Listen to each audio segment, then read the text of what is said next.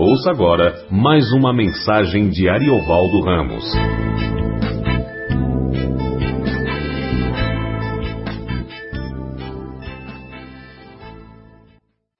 Boa noite, graças paz. Vamos é, abrir nossas Bíblias no Evangelho segundo Lucas, capítulo 22, a partir do versículo 14. Muito bem, essa é, é o que a, gente chama de a última Páscoa. A gente chama de a última Páscoa. Vamos ler versículo 14. Chegada a hora, pôs-se Jesus à mesa, com ele os discípulos, os apóstolos, e disse-lhes: Tenho desejado ansiosamente comer convosco esta Páscoa antes do meu sofrimento. Pois vos digo que nunca mais a comerei até que ela se cumpra no reino de Deus. E tomando um cálice, havendo dado graças, disse: Recebei e reparti entre vós. Pois vos digo que, de agora em diante, não mais beberei do fruto da videira, até que venha o reino de Deus. E tomando um pão, tendo dado graças, o partiu e lhes deu, dizendo: Isto é meu corpo, oferecido por vós. Fazei isto em memória de mim. Semelhantemente, depois de cear, tomou o cálice, dizendo: Este é o cálice da nova aliança no meu sangue, derramado em favor de vós.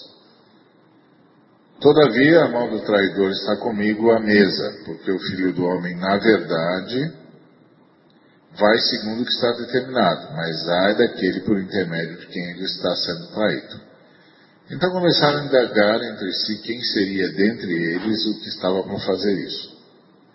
Suscitaram também entre si uma discussão sobre qual deles parecia ser o maior.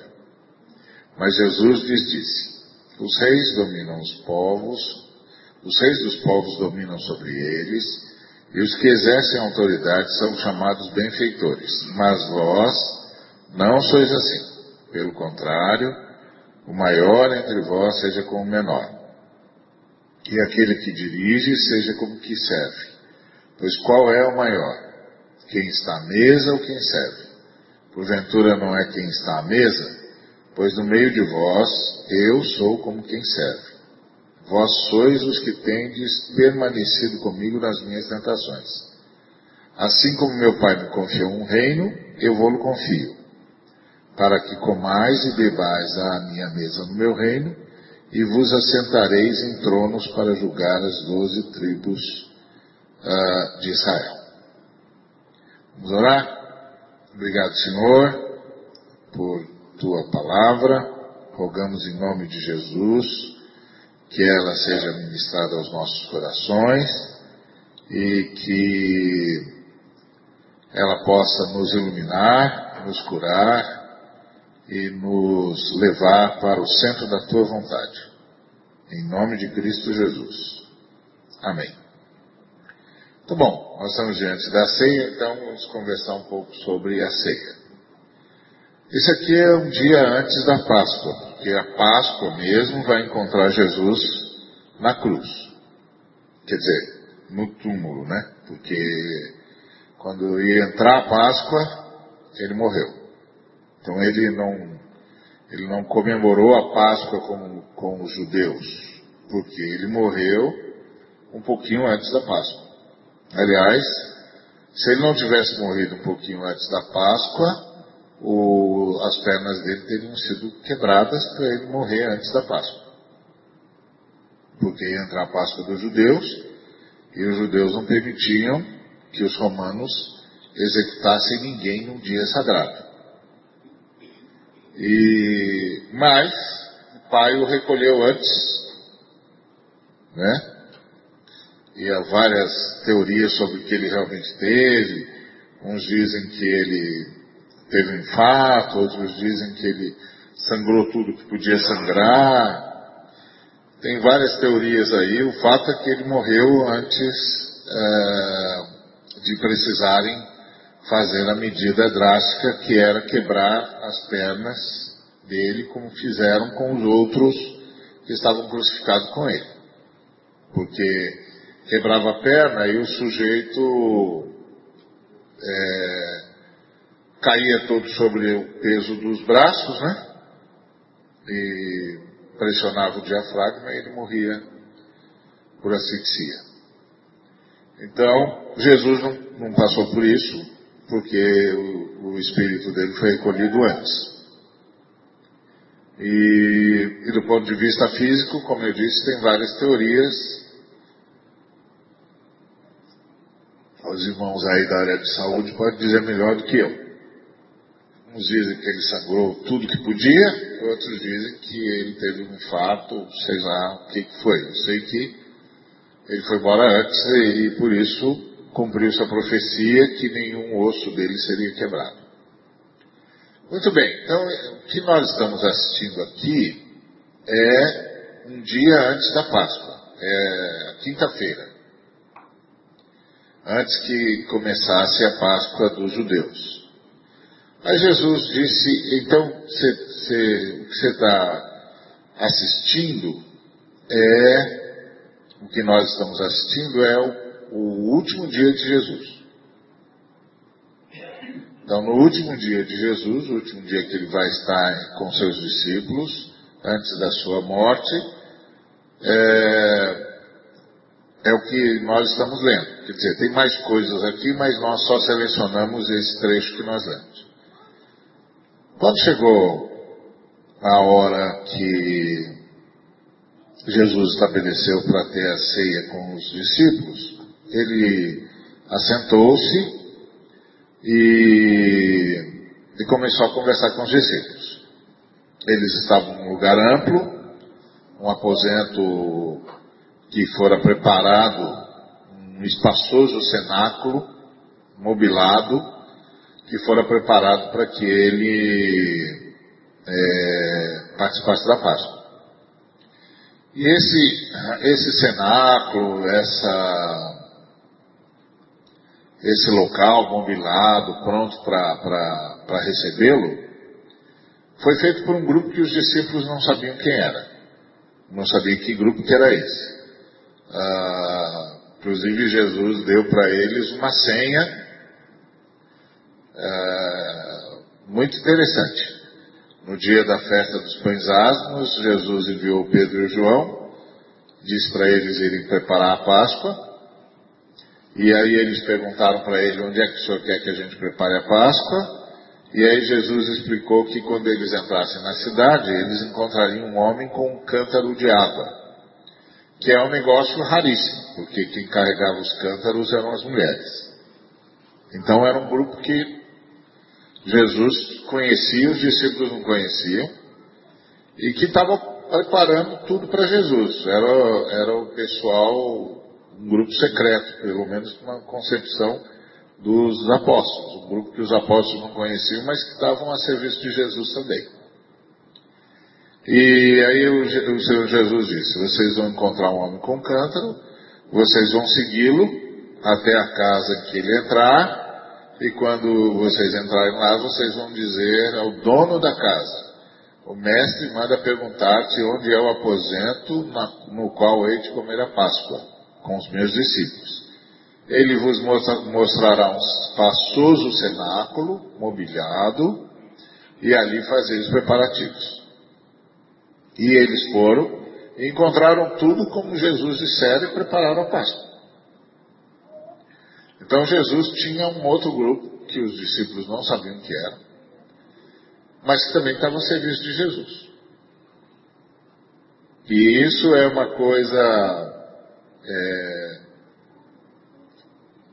sempre boa de saber, que Jesus conta com recursos que a gente não sabe quais são, mas que na hora certa eles vão aparecer. Porque às vezes na nossa vida cristã, nós ficamos, primeiro, de olho nas circunstâncias. E aí as circunstâncias, a gente começa a olhar para as circunstâncias e dizer, não vai dar certo. Isso aqui não vai dar certo, isso aqui está tá ruim, está complicado. A segunda coisa que a gente faz é olhar para o que a gente acha que Jesus poderia fazer. E nem sempre a gente se dá conta de que Jesus tem recursos que nós nem imaginamos. Como os discípulos que não sabiam que Jesus contava com esse recurso e que já tinham um espaçoso cenáculo, mobilado, pronto, que os camaradas já estavam esperando por Jesus, já estavam esperando por Pedro e João, que já tinham combinado com Jesus a senha e a contrassenha. E os discípulos quem são eles? Onde é? Eles não sabem, mas Jesus sabe. Então, essa, é, essas são missões interessantes para a gente guardar no coração. Primeiro, que ficar preso às circunstâncias é ficar catalogando impossibilidades, limitações. Isso não ajuda. Isso não ajuda principalmente se nós estamos nos, nos voltando para Deus nos voltando para Jesus. Então, o sujeito que vai se voltar para Jesus e fica fazendo catálogo das limitações, das impossibilidades, não está falando com Jesus, está falando consigo mesmo. Porque Jesus conta com recursos que eu e você não contamos. E sabe de coisas que eu e você não sabemos. E sabe onde estão possibilidades que eu e você nem imaginamos, que é o caso do Pedro e João. Eles nem imaginaram que Jesus já tinha tudo preparado. E quem é esse grupo? Não sei. O fato é, Jesus disse, vocês vão ver um homem lá quando vocês entrarem na aldeia. Ele vai estar com cântaro. Então aí é impossível não reconhecê-lo, porque vai ser o único homem com cântaro de água porque só as mulheres carregam cântaro. Então é um homem fora da curva aqui. Quando ele vir vocês, ele vai se levantar e entrar numa casa. E vocês o sigam. Quando chegar na casa, vocês perguntam ah, onde é o lugar onde o mestre vai passar a ceia. O mestre manda perguntar onde é o aposento no qual ele há de comer a Páscoa com seus discípulos. Olha, o grupo sabia exatamente o que é que, que ia ser perguntado, e aí o, o Senhor sabia, inclusive, o que, que ele ia mostrar para o Pedro e João. Ele vai mostrar para vocês um espaçoso cenáculo mobilado. Ali vocês façam os preparativos. Então, nunca procure Jesus fazendo um catálogo das limitações. Porque as circunstâncias e as limitações que nós impomos à vida são absolutamente desconhecidas por Jesus. Jesus não lida com isso. Jesus não trabalha com essa perspectiva. Jesus trabalha com outra perspectiva. A perspectiva da possibilidade. E a, poss e a perspectiva dos recursos que ele possui e que a gente nem imagina, mas que na hora que for necessário, os recursos estarão à disposição na hora que precisar. Bom, aí ele disse aos discípulos: Eu tenho desejado, desejado ansiosamente comer convosco esta Páscoa antes do meu sofrimento. Pois vos digo que nunca mais a comerei até que ela se cumpra no reino de Deus. E tomando um cálice, havendo dado graças, disse: Recebei e reparti entre vós, pois vos digo que agora, de agora em diante não mais beberei do fruto da videira até que venha o reino de Deus. Então, é, o que, que essa ceia representa? Olhando para esse texto. Jesus disse assim para os seus discípulos: ah, eu quero, estava ansioso para vocês, para tomar essa ceia com vocês, para participar da Páscoa um dia antes, né? Ah, porque essa vai ser a última vez que eu vou fazer, vou celebrar a Páscoa. E eu só vou voltar a tomar vinho de novo quando é, o reino de Deus vier plenamente. Então Jesus parou de, de participar da Páscoa. Mas nós não. Nós continuamos a tomar a ceia e a comer o pão. Jesus parou. E nós continuamos. O que que essa ceia, o que que esse pão e esse cálice representam para nós? Representam que o reino de Deus está entre nós e virá. Esse momento não é o momento em que nós simplesmente nos lembramos da morte de Jesus. Esse é o momento em que nós nos lembramos que Jesus disse que esse cálice é o sinal de que o reino dele vai vir. Que ele parou de tomar, mas nós vamos continuar tomando. E nós vamos continuar tomando porque nós vamos continuar anunciando o que ele disse. O reino de Deus está entre nós e virá plenamente. Por isso nós tomamos o cálice, que Jesus não toma mais. Mas um dia ele vai tomar de novo. Um dia, exemplo do que aconteceu aqui, será preparada uma grande ceia. E naquele dia terá chegado finalmente com plenitude o reino de Deus. Então, nós não somos pessoas que catalogamos desastres. Nós somos pessoas que anunciamos a chegada de um novo reino. Nós não catalogamos desastres. Nós não dizemos, é, vamos tomar a ceia, vamos pedir que, que tudo acabe logo. Não é? Não é isso. Eu tinha, tinha uma irmã na igreja que eu, que eu me converti, lá em Guarulhos, a velha cidade lá onde eu morei, o Leles, a gente era daquela cidade progressista. E, e tinha uma senhora chamada Dona Blandina. E ela gostava de cantar um hino. Aliás, ela só cantava esse hino. E toda vez ela pediu oportunidade para o pastor, e o pastor toda vez dava oportunidade. E todas as vezes ela cantava o mesmo hino. E a letra do hino era o seguinte: a fé é meu grande alimento. Passo tristes momentos só pensando em Jesus. Eu peço por um fardo mais leve. E que Deus seja breve em levar minha cruz. Quando ela terminava de cantar isso, a gente tinha vontade de passar a adaga no pescoço, porque, por favor, então a gente já sabia, quando a, a irmã Blandina levantava a mão, a, gente, a, a, juventude já punha a mão na cabeça e dizia hoje. Aí ela ia, era inexorável. Ela repetiu o mesmo hino. A fé é meu grande alimento. Passo tristes momentos só pensando em Jesus. Meu Deus! E aí ela, ela complementava. Ah, eu peço por um fardo mais leve. Não, Deus desse, pelo amor de Deus. Eu peço por um fardo mais leve e que Deus seja breve em levar minha cruz. Ela não sabia nada da ceia. Ela não sabia que a ceia é o anúncio do reino.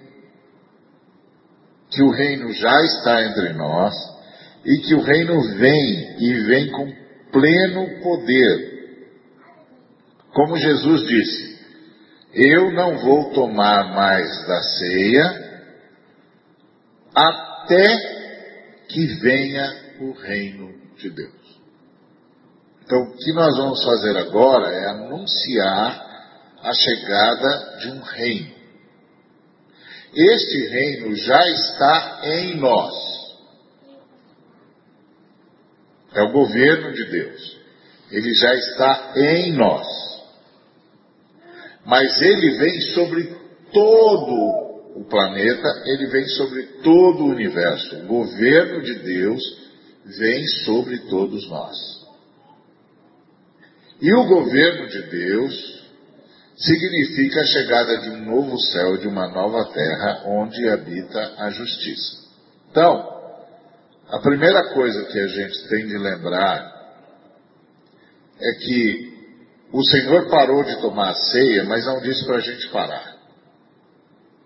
Porque ele poderia ter feito esse, essa ceia e dito assim: Recebei e reparti entre vós, pois vos digo que de agora em diante nenhum de, mais, nenhum de nós mais vai beber do fruto da vide até que venha o reino de Deus. Mas ele disse que ele não ia beber. Mas disse que era para a gente continuar a beber, porque no, no, enquanto participássemos da ceia, nós estaríamos anunciando a morte de Jesus até que ele vinha. Não estaríamos anunciando a morte de Jesus no sentido nostálgico do termo. Mas nós estaríamos anunciando a vitória da morte de Jesus. Porque Jesus venceu na morte, e isso foi demonstrado na ressurreição, nós celebramos a chegada do reino de Deus. Nós celebramos a chegada do reino de Deus. Nós celebramos a chegada do reino de Deus em nós e nós celebramos a vinda plena do reino de Deus sobre todo o planeta. Então, o que, que isso significa? Isso significa que os que não têm, os que não têm a esperança do reino e os que não têm o reino em si, como é o nosso caso, nós temos o reino em nós. Então, os que não têm a esperança do reino, eles vivem baseados nas circunstâncias. Eles não têm, eles não têm hipótese. Como dizem os portugueses, eles não têm hipótese, eles não têm opção.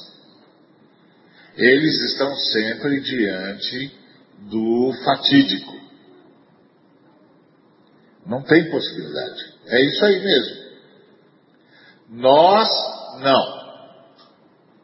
Nós não. Nós vivemos na perspectiva do reino de Deus, do governo de Deus. Deus está em nós, nos governando já, e ele vem, o governo dele vem sobre toda a terra, sobre todo o planeta. Por isso, nós sempre encaramos a vida a partir do governo de Deus. Por isso, nós tomamos a ceia. O que é a igreja? A igreja é o grupo de pessoas em quem Deus está e que se reúne em torno da ceia do Senhor para anunciar que já são governados, que já é governada pelo Senhor e que um dia o Senhor governará todo o planeta plenamente. Quando a gente diz o Senhor governará todo o planeta plenamente, não quer dizer que o planeta está desgovernado, que a história está desgovernada, mas que a vontade e só a vontade do Senhor será feita um dia nesse planeta. É isso que nós estamos dizendo. Que o Senhor está sustentando o universo com um propósito. Qual o propósito? A vinda do reino dele. Jesus disse: nunca mais, não, nunca mais vou beber deste, deste, é, desta ceia, nunca mais a comerei, até que ela se cumpra no reino de Deus. Não mais beberei do fruto da vide, até que venha o reino de Deus. Então, o que, que ele está anunciando? Ele está anunciando que há um, uma, um fato inexorável e inevitável no futuro da humanidade. E esse fato inexorável inevitável no futuro da humanidade é a vinda do reino de Deus. Deus vai governar plenamente sobre a terra. E quem somos nós? Nós somos aqueles que já somos governados por Deus. Tá certo? Jesus disse: Eu não vou beber até que venha o reino de Deus. E por que, que nós vamos beber se o Senhor não vai beber até que venha o reino de Deus? Porque eu vou embora e vocês vão ficar. Ok. Mas por que, que nós vamos beber e o Senhor não vai beber? Porque eu só vou beber de novo quando eu voltar. E quando eu voltar, vem comigo o governo pleno de Deus. Certo? E por que, que o Senhor não vai beber e nós vamos beber? Porque o governo de Deus já está em vocês.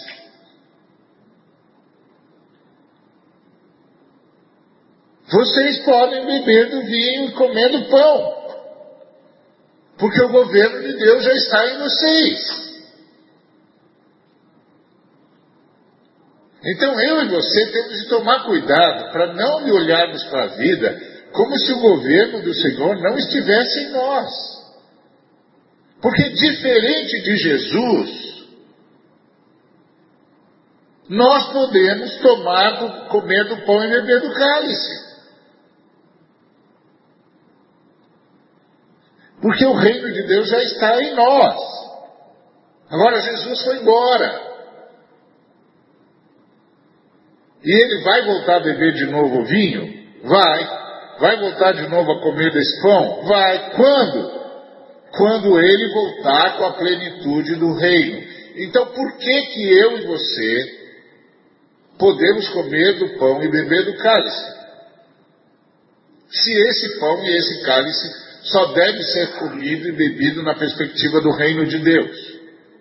Porque o reino de Deus, o governo de Deus já está em nós. É por isso que nós oramos.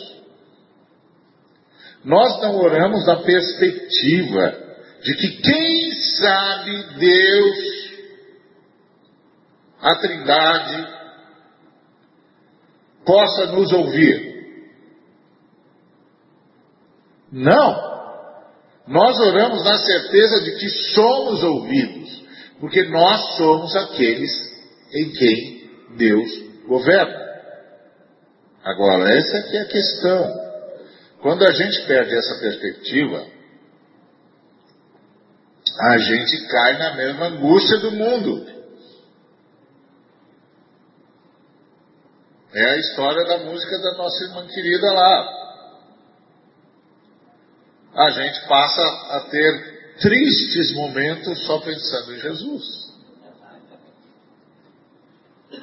E aí a gente começa a pedir por um fardo mais leve. E que Deus seja breve em levar nossa cruz. A irmã Blandina era muito bem intencionada. A gente gostava muito dela, era uma pessoa extraordinária. Mas a música dela era uma coisa impressionante. Era de deixar a garotada, imagina, todo mundo, moleque, era uma gozação só. Ah, pronto, agora. Era impressionante. Era cada um dava uma resposta mais criativa à, à, à canção da irmã lá na igreja metodista livre de Jardim Pinhal, que foi a igreja onde eu me converti. Depois eu fui para a igreja presbiteriana, onde meu amigo Lelis era membro, e aí ficamos lá criando problema para os presbíteros. Por isso que hoje eu nem ligo quando o pessoal cria problema para o presbítero, porque eu era da turma que criava problema com os presbíteros. A minha sorte é que eu não estava sozinho, o Lelis também era assim. Então juntávamos nós dois e os presbíteros queriam nossa cabeça o tempo todo. Mas nós sobrevivemos. Deu certo. Então, é... qual é a nossa perspectiva? O reino de Deus.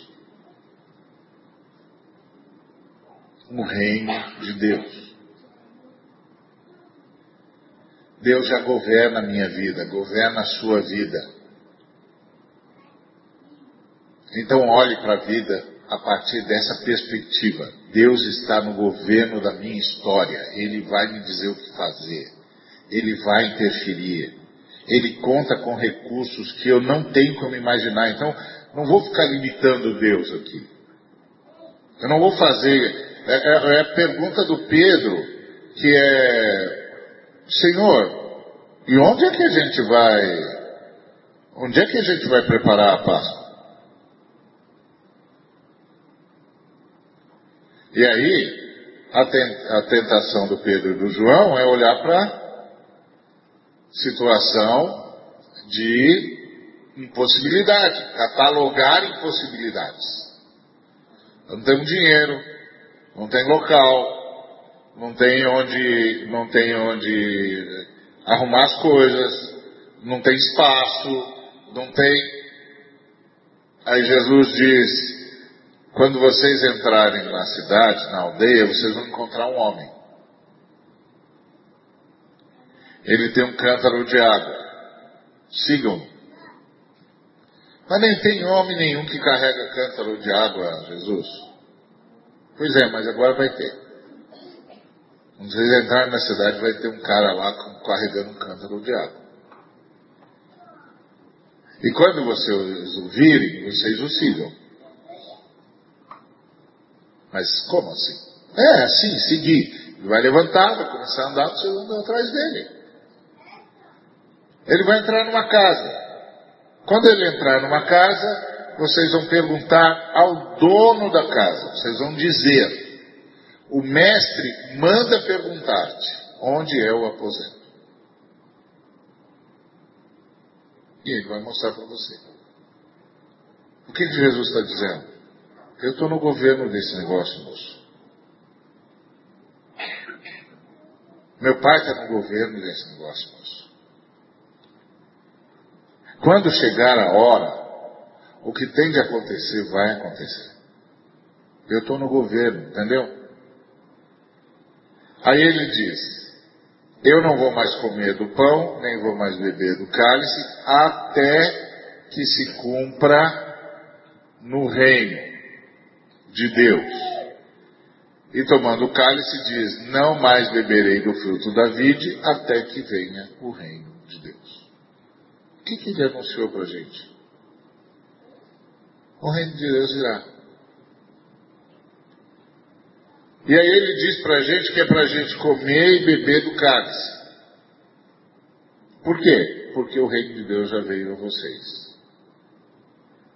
Mas ele vem plenamente porque eu vou voltar a comer do pão e a beber do vinho. Vocês podem continuar bebendo, porque o reino de Deus já está em vocês.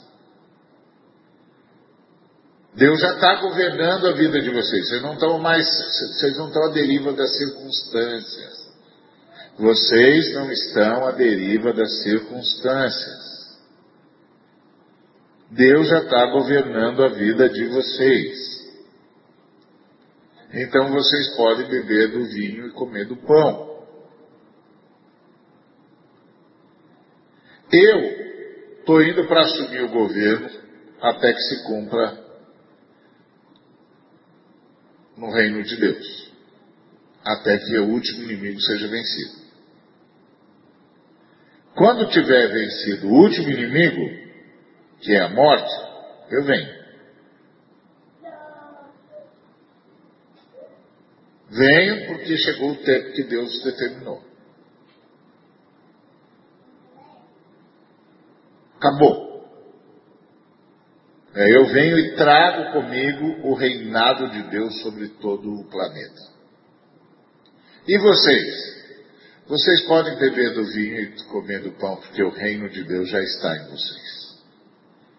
Deus já está governando a vida de vocês. A pergunta é: nós acreditamos nisso? Ou nós continuamos olhando a vida a partir das perspectivas que as circunstâncias nos apontam?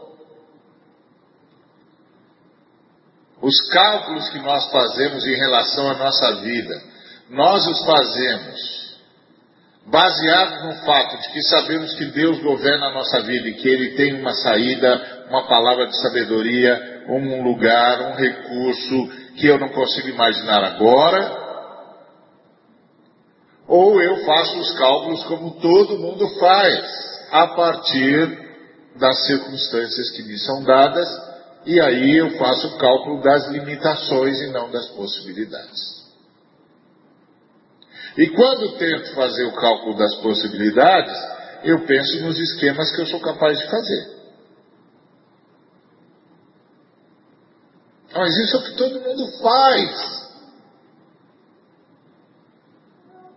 Isso é o que todo mundo faz. Porque todo mundo está limitado a isso aqui. Porque não tem o governo de Deus na sua vida, logo não tem o governo de Deus na sua história. Por isso que o justo vive pela fé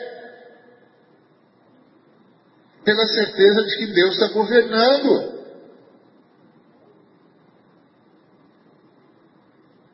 Não é? Então a, a, a senhora lá, parente da, da, da Milena, não precisa ficar desesperada, porque quando Jesus vier, vem para reinar. Ele só vem porque o reino terminou de, de cumprir o que tinha de cumprir. Não vem para perguntar o que, que o pessoal acha. Ele não vem para dizer, então o que, que você acha? Não fica confusa não, era brincadeira do, do Flavião. Era só brincadeira. Quando ele vier, ele vem com miríades de anjos. E já vem para estabelecer o governo de Deus sobre tudo e sobre todos. É, e não vai ter quem reaja. É assim, bilhões de anjos Jesus descendo com o povo que conosco que nos encontramos com ele nas nuvens, acabou. Ninguém vai reagir. Os russos não vão reagir. Os americanos não vão reagir. Os chineses não vão reagir. Não tem mais o que fazer. Acabou. Entendeu? Aqueles bilhões de anjos enormes já vão chegando dizendo, ó, nem toca no botão, não tente. Não tente fazer essa bobagem. Acabou. Que vocês fizeram, fizeram, que vocês não fizeram, não farão mais. Acabou. É o reino de Deus, o governo de Deus. Agora ele está voltando para governar aqui. Porque agora o Senhor está governando a história para completar a redenção. Quando completar a redenção, ele vem para governar aqui. E a partir daqui, o novo céu e a nova terra onde habita a justiça. Então, por que, que nós comemos o pão e bebemos o cálice? Porque o reino de Deus já está entre nós já está em nós. Deus já governa a nossa vida. Então a pergunta que o texto faz aos discípulos de Jesus é: baseado em que que você vai calcular a sua vida? Baseado em que que você vai olhar para as, dificuldades? Baseado em que que você vai é, olhar para as aparentes impossibilidades? Você vai olhar a partir das circunstâncias ou você vai olhar a partir do fato de que você toma do cálice e come do pão? E por que que você come do pão e toma o cálice?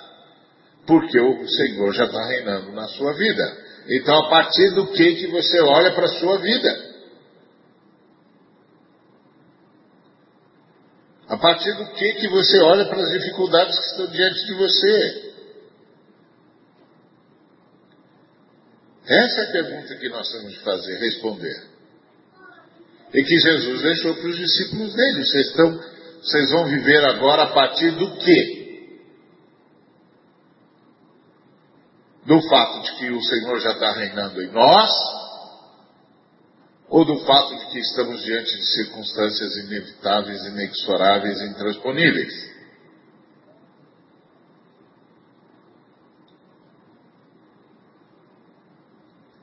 E essa é a escolha que cada discípulo de Jesus tem de fazer. Como ele vai olhar para a vida e a partir da onde ele vai olhar para a vida.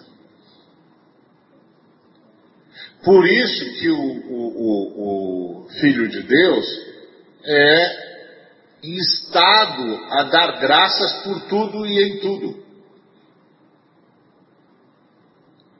Porque a perspectiva dele é o governo de Deus na sua vida e na vida da igreja.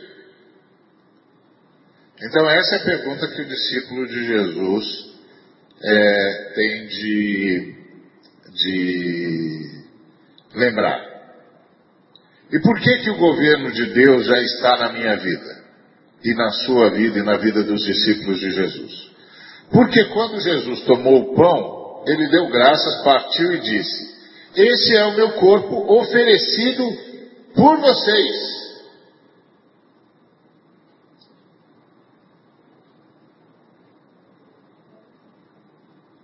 E semelhantemente, depois de cear, ele tomou o cálice e disse: Este é o cálice da nova aliança no meu sangue, derramado em favor de vocês.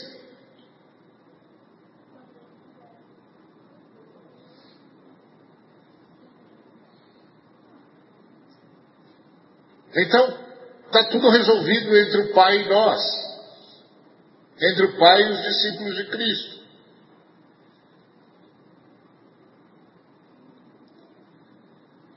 Porque isso aqui é oferecido por nós, em nosso favor. Nós quem? Nós que nos convertemos, é óbvio. A possibilidade é para todo mundo, mas o efeito é para quem se converte. Como tudo na vida. Você está lá diante de um banquete com, com, com guloseimas é, de sabor extraordinário. Está oferecido para todo mundo, mas só experimenta o sabor quem come, né? É assim que funciona tudo na vida. Uma coisa é dizer para o sujeito: Você viu o banquete? Vi. Bonito, né? É. Você saboreou de alguma coisa do banquete? Não. Que pena, hein? Só viu então. Aí pergunto para o outro: E você? Vi e saboreei. Muito bonito e extremamente delicioso. Então, o corpo foi oferecido por vós, o sangue é derramado em favor de vós. Vós quem? Os que se convertem. Os que receberam a Cristo. Então, os que receberam a Cristo, receberam o reino de Deus, o governo de Deus na sua vida. Então, não importa quais sejam as circunstâncias, os que comem do pão e bebem do cálice têm uma reação só. Nós vamos falar com aquele que governa a nossa vida. Ele vai nos dizer o que ele quer, ele vai nos dizer onde ir, ele vai nos dizer o que já está preparado e Ele vai nos dar condições de desfrutar o que nós temos de desfrutar.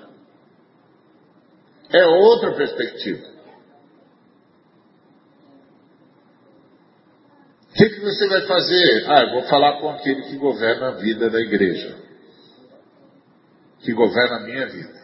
Ele vai dizer o que fazer, ele vai dizer onde fazer, ele vai dizer como fazer e ele vai me mostrar onde é que estão os recursos. Por quê?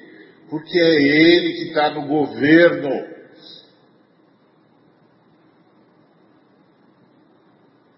E por que você tem tanta certeza? Porque eu como do pão e bebo do cálice. Eu sou um daqueles sobre quem Deus governa.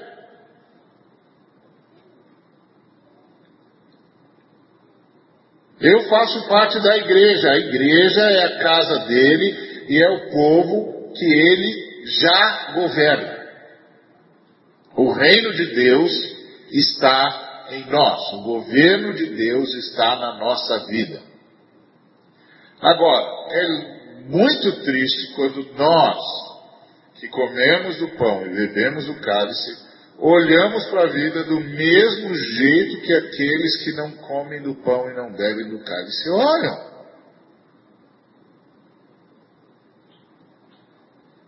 Porque eles não têm escolha mesmo. Por enquanto. Aliás, um dos motivos pelos quais nós estamos aqui é para que eles também possam saber que o pão e o cálice também são para eles. Então, essa é a pergunta que Jesus deixou para os discípulos deles, para os discípulos dele. É, como vocês vão viver a vida agora? Como vocês vão encarar a vida agora?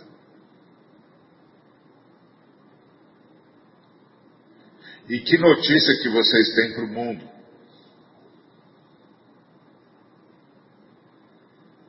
Por exemplo, na hora da oração, nós coletamos um montão de notícias que o mundo tem para nós. Mas quais são as notícias que nós temos para o mundo?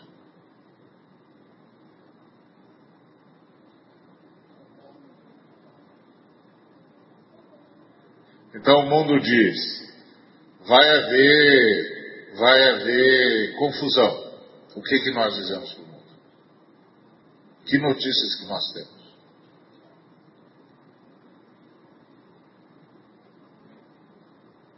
Nós somos os únicos que podem dizer para o mundo: nós vamos falar com aquele que governa sobre nós e sobre o planeta e vamos pedir para que ele intervenha. Que notícias que nós temos para o mundo?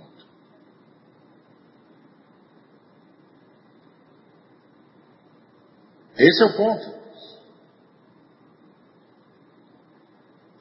Já contei para vocês aqui o caso que aconteceu na antiga igreja do Tom que teve com a gente, está é, com a gente ainda, mas agora está lá destacado para ajudar os irmãos lá no grupo que eu não sei o nome. É, mas Flávio e eu vamos estar tá lá sábado que vem, a gente presta atenção no nome, depois conta. Ah, eu vou chegar lá. Então você não me deixa esquecer, viu, Flávio? Qual é o nome de vocês mesmo aqui? Qual é o nome que vocês deram para a comunidade mesmo? Então, mas na igreja do Tom, que o Tom era membro antes, eles eram uma igreja bem tradicional. Vida plena. Vida plena. Vida plena. Então nós vamos lá. É, na igreja que o Tom era membro, eles eram uma igreja bem tradicional. Mas eles tiveram um surto lá de avivamento. Bem, avivamento bem tranquilo, nada extraordinário, porque na, na comunidade deles nem dava para ter uma coisa tão extraordinária assim. Mas eles passaram a orar mais. E aí, um dia, é, um dos presbíteros entrou de, oraram, passaram um tempo de efervescência espiritual e tal, e tal, e tal, e, e pararam, porque a denominação achou que já estava demais, parou. É, mas aí um dia um dos presbíteros entrou numa mercearia que era próxima do local onde ele se reunia.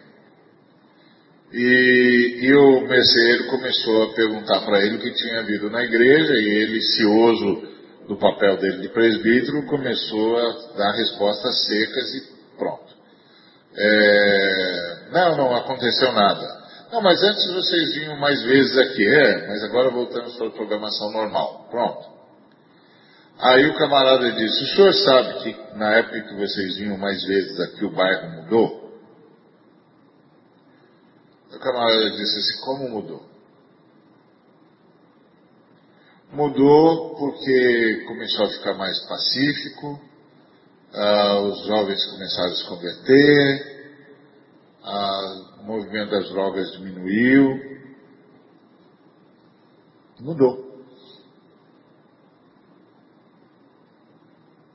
Por quê? Porque a igreja orou.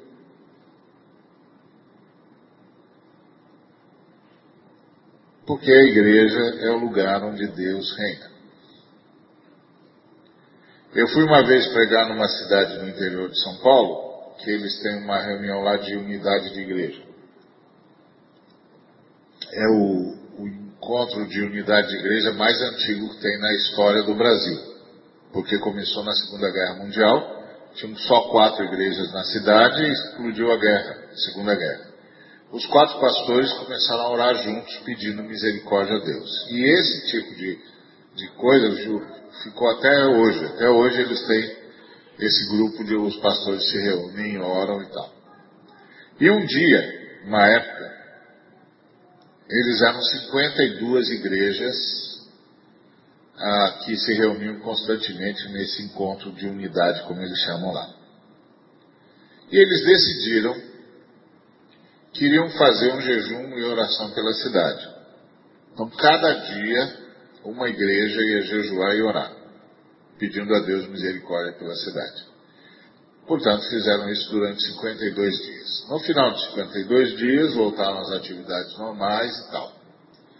Aí, mais tarde, eles foram procurados pela, pela chefia da polícia da cidade. Eles foram procurados pela chefia da polícia da cidade porque a chefia da polícia queria comunicar algo para eles. E eles disseram: O que é? Eles disseram: Olha, nós tivemos um fenômeno aqui na nossa cidade. E o fenômeno na nossa cidade é: durante 52 dias na nossa cidade, não houve um assassinato, nenhum crime, nenhum homicídio. E nós ficamos tentando entender o que foi que aconteceu? E nos demos conta que foram exatamente nos 52 dias que vocês se reuniram para orar e jejuar por nós. Enquanto vocês estiveram orando e jejuando por nós, nos 52 dias, não houve um crime de assassinato na cidade. Isso é absolutamente improvável e absolutamente imponderável. Porque é uma cidade enorme, uma metrópole regional.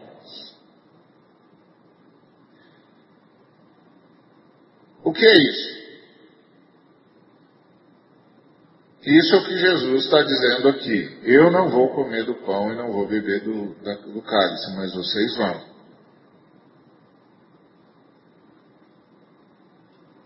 O reino de Deus vem plenamente comigo, mas já está com vocês. Eu não vou, mas vocês vão. Quando a gente acredita nisso, a gente ora.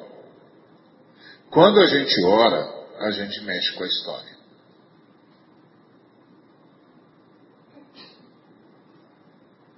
Porque nós comemos o pão e bebemos o cálice.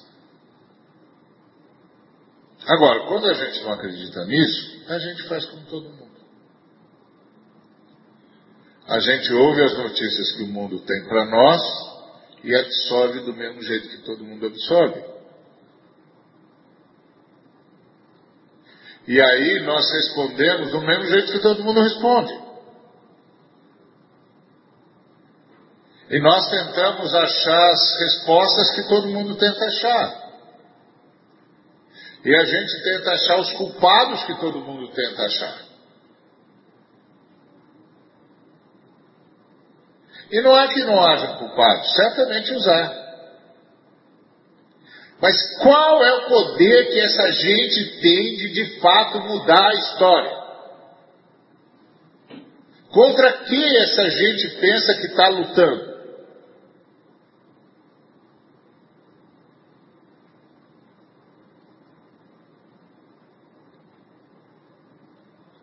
Esse é o ponto. O que é que essa gente pensa que está enfrentando? As contingências da vida?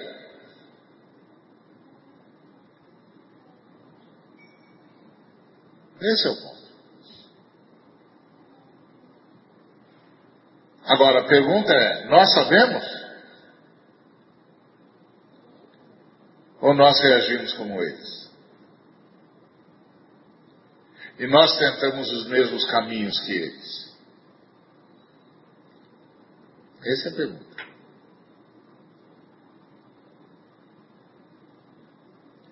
Então, nós vamos comer do pão e beber do cálice, porque o reino de Deus está em nós.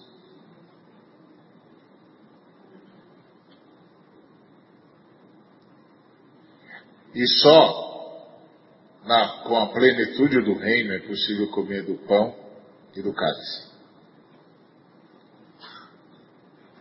Nós temos a plenitude do reino de Deus em nós. Se nós usamos a plenitude do reino de Deus em nós, se nós vivemos a partir do fato de que Deus está em nós ou não, é outra história. É outra história. Aí é comigo e é com você.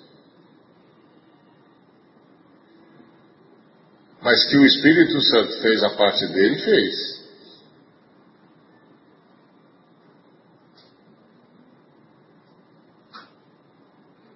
E esse é o ponto.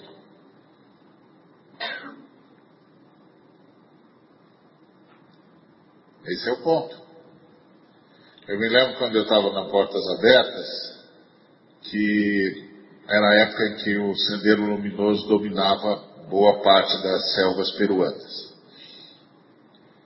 E aí um cara do Sendeiro Luminoso se converteu e apareceu lá na igreja convertido, numa das igrejas lá no, naquela região, entregando a vida para Jesus. E, e era uma das igrejas associadas à Missão Portas Abertas.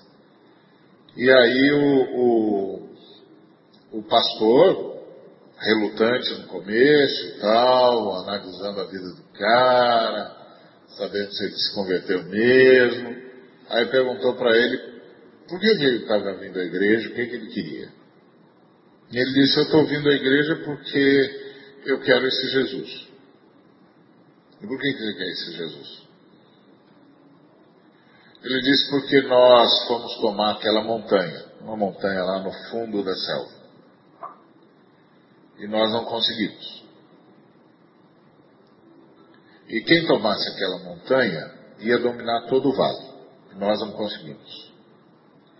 E aí foram as tropas do governo Fujimori e também não conseguiram. E, e o, o curioso é, ninguém resistiu a gente com, com armas. Nós simplesmente não conseguimos chegar. Nem nós chegamos, nem as tropas chegaram.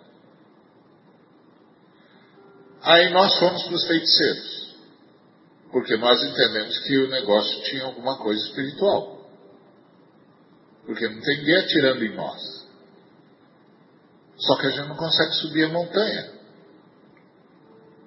E vem as tropas do governo e também não consegue subir a montanha. E aí nós chamamos os feiticeiros. Os feiticeiros fizeram o trabalho deles. E aí, quando nós fomos aos feiticeiros, depois de dar dado tudo que eles pediram para fazer os trabalhos deles, os feiticeiros disseram para ele e para nós o seguinte: as tropas do governo não vão entrar, vocês não vão entrar e nós não vamos entrar. E aí, nós perguntamos para os feiticeiros por quê. E os feiticeiros disseram o seguinte: porque no alto da montanha tem um vilarejo. E nesse vilarejo tem duas igrejas evangélicas. E as duas igrejas se uniram. E começaram a orar. E pediram a Deus para criar um perímetro em torno da montanha e não deixar ninguém passar. Enquanto eles estiverem unidos em oração, nem vocês passam, nem nós passamos, nem as tropas do governo passam. Baseado em que, que você reage na sua vida? Você quer reagir baseado nas notícias que o mundo manda para você? Boa sorte.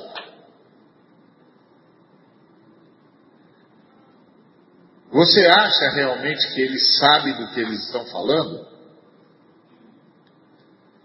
Boa sorte.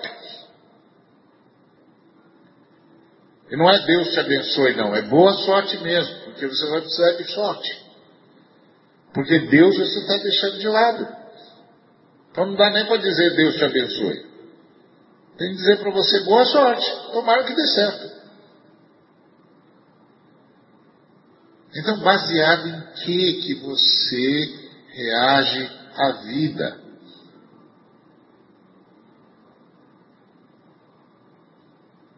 Baseado no pão e no vinho? Ou baseado no que o mundo diz para você? No que a história parece dizer para você?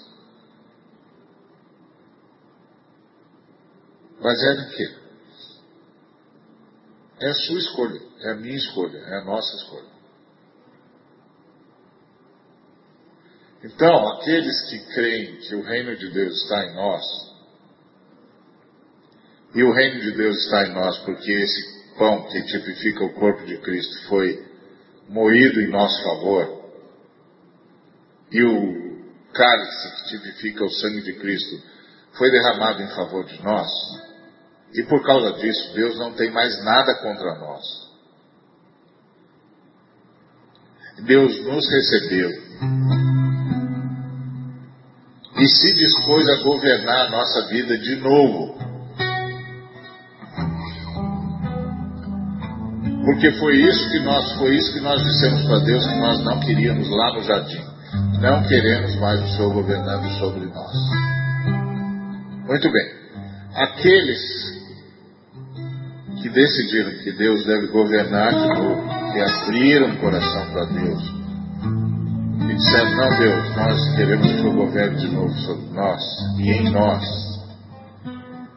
Estão convidados a comer do pão e a beber do vinho, porque são, é para nós. É para nós. Jesus parou de comer e de beber porque ele só vai voltar a comer e beber quando ele vier com a plenitude do reino. Mas eu e você podemos comer e beber. Porque o reino já está em nós. Amém? Então vamos orar. Obrigado, Senhor, por esse pão, por esse vinho, pelo teu sacrifício. Rogamos, Senhor, mais uma vez, que nos perdoes por não termos dado atenção adequada a essa profunda verdade de que nós podemos comer do pão e beber do cálice, porque o reino está em nós. E nós podemos reagir à vida a partir do governo de Deus em nós. E podemos clamar para que aquele que nos governa interfira na história e podemos fazer as forças das trevas retrocederem. Porque somos teus sacerdotes. Coloca-nos de novo de joelhos, Senhor. Coloca-nos de novo de joelhos. Para que voltemos a confiar única e exclusivamente no Senhor. Como governador da nossa história. Em nome de Jesus. Amém. Sejam bem-vindos à mesa de Jesus.